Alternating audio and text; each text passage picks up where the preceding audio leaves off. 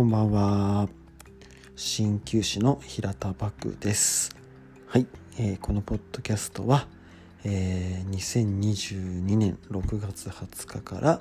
えー、子育て中の鍼灸師であり、えー、アスレティックトレーナーであり、えー、引用語行論の、えー、専門家の陰陽師な、えー、私平田漠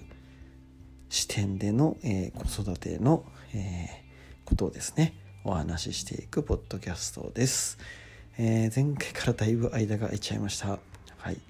えー、このポッドキャストをですね、録音しているタイミングが、えー、うちの奥さんがお風呂に入っている時、はい、っていう感じなんですね。はい。本当にそのタイミングがなく、ね、日が経っていき、今日で生後121日目、えー、明日で4ヶ月になります。早いです。えー、今ですねあ今日何の話しようかっていうとやっぱね生後121日、えー、明日で4ヶ月っていうところでですね、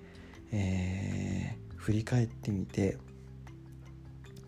やっぱ今かなりね楽しんで、えー、多分結構楽ができてる状態で子育てできてるなっていうふうに思うんですよ。はい、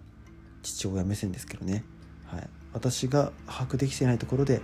えー、うちの奥さんとか大変っていうのはいっぱいあるかもしれません。まあきっとあります。なんですけどそれを差し引いてもかなり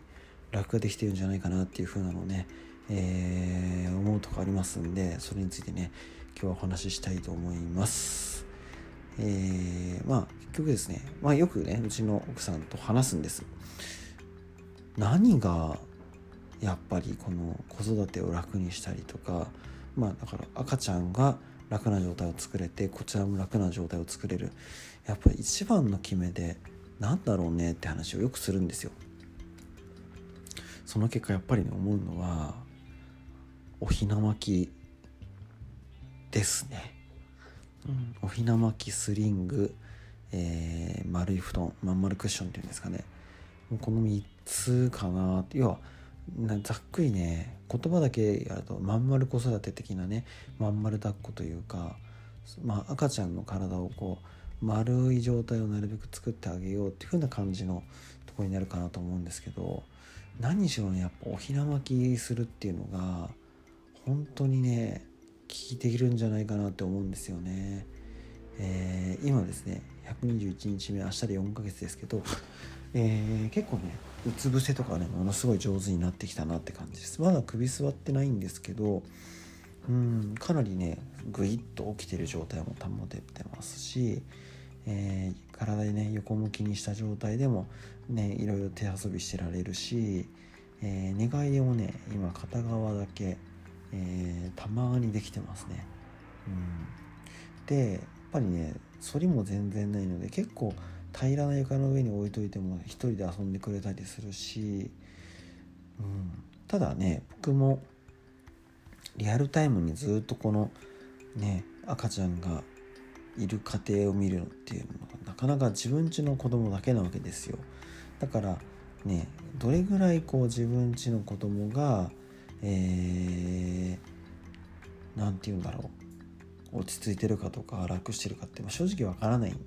とこはあるんですけどやっぱりねあのうちのね治療院の中で産後の方とかとねあの関わらせてもらってる中でやっぱねどんな感じだったんですかっていうふうなお話聞いていくとやっぱりねかなりねあの楽できてるみたいなんですよ。うん、だしやっぱ発達というか、まあ、いろんなね動きとかの習得も早いみたいなんですよね。でもうあ絶対的に言えるのは習得が早ければいいって話じゃないんです。あのしっかりある程度のね積み重ねだったりとか反復練習すること大事なので一個一個意味のある動きだから一個一個じっくりやってあげるっていうのはすごい大事なことなんですけど何て言うかそこがあのスムーズにいく土壌が整った上であの積み重ねをすればいいわけであってあのやりにくい状態でね赤ちゃんが頑張ってますっていうのはあのそれって積み重ねっていうか変なね動きのパターンがついちゃったりとかっていうのがやっぱあるのでやっぱね楽な状態リラックスできる状態を整えてあげるっていうのはすごい大事だと思います。であの、とにかくねそのおひな巻きとか、えー、スリングだったりとか、えー、まん丸布団とか使うことのメリットってやっぱ一番何かっていうとやっぱ、ね、寝てくれるようになるしそれをね駆使すればとりあえず寝てくれるっていうことの計算ができるというか、うん、どれだけグズグズしててもこれ持ち出せばまあ寝てくれるよねっていうのを計算ができるって結構大事だと思うんですよ。もちろん夜泣いちゃうこともあるしなかなか寝てくれないことってあるんですけどそういうねこれを使えば大丈夫みたいなものがない中でやってると本当にこう先の見えないトンネル進んでますというか一体これに終わりはあるのかとかねそういう風な先が見分かんない状態で頑張るのってすごい辛いと思うんですよね。うん、でもそんな中であの要はおひな巻きしますそんでスリング入れますで自分がそれでしばらく歩いたりしますって言ったらやっぱ寝るわけですよ。ね、今の全部揃えましたけどでかつ寝たところで下に寝かせようって時にそこは真っ平らなとこよりかは丸いとこの方がよりそのままの流れで寝続けてくれるっていうのがあるんですよね。これ全部組でやるっていうのもいいと思うんですよ。でも全部じゃなくてもいくつかだけやって試してみるとかっていうのもありだと思うんですね。うん、っていうのであの一番の奥の手4つ全部次の奥の手3つだけ。次の奥の手2つだけ。次の奥の手1個だけ。もう奥の手でもないか。ね。あのって感じであの自分の手札っていうんですかね。カードっていうんですかね。持ってるとすごいね余裕が生まれるなっていうのは思うんですよね。まだね今あの4ヶ月経ってっていう時点のところなので、えー、僕がそう思ってるのでは全然足りてないとこだったりとかそういうのもあったりはするかなとは思いますけど4ヶ月そろそろ明日でね経とうとしているところで、まあ、うちの奥さんとねまあ結構毎日そういう話ってするんですけど何が聞いてたかなっていうふうな話だとやっぱりうんおひな巻きして丸くしてるところなのかなって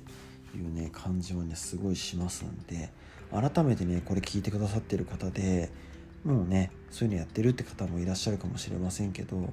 まだやったことなくてなんかねなかなかやっぱうまくいかなくて大変だな辛いなって思われてる方いたら本当にね試してもらいたい。思います、えー、以前もそういう話したかもしれないんですけどまあねやり慣れてない子ってすごい嫌がったりとかね大変だったりっていうのがあるのでそのね感じであやめ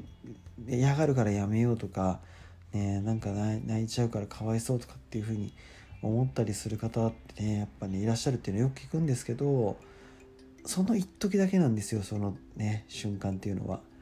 そこさえクリアすればやっぱその後ぐっすり寝れる。でそれがやっぱだんだんだんだん分かってくるとまあね嫌がる感じっていうのも減ってくるんですよ。と言ってもねうちの子もまあ毎回やろうとすると結構嫌がってますけどただやっぱその後ぐっすり眠れたら赤ちゃんだってね、ぐずぐずぐずぐずをね中途半端にずっと続けるより寝れた方が楽だしこちらとしてもやっぱ休める時には休めてねっていう風になった方がいいし、ね、関わっていく中でちょっとね計算ができるとこがあるっていうのはかなり心のゆとりをね作ってくれるんじゃないかなと思うんで、ね、改めて今日は、はい、大事なのポイントおひな巻きだったりとかスリングだったりとかまん丸クッションだったんじゃないかなっていう風なのをね、えー、思いましたんで、えー、今日はそんな話をしてみましたはい、えー、今回も、え最後までお聴きいただきありがとうございました、えこのポッドキャストでは、え皆さんからのご感想だったりとかねご質問だったりとかそういったものを募集しています。えー、メールアドレス下の方に載ってますんでそちらからね、えー、いただけるととっても嬉しいです。またえっ、ー、とチャンネルの、え評価だったりとかレビューだったりとかそれもね、えご協力いただけますとありがたいです。はい、えー今回もお聴きいただきありがとうございました。また次回もよろしくお願いします。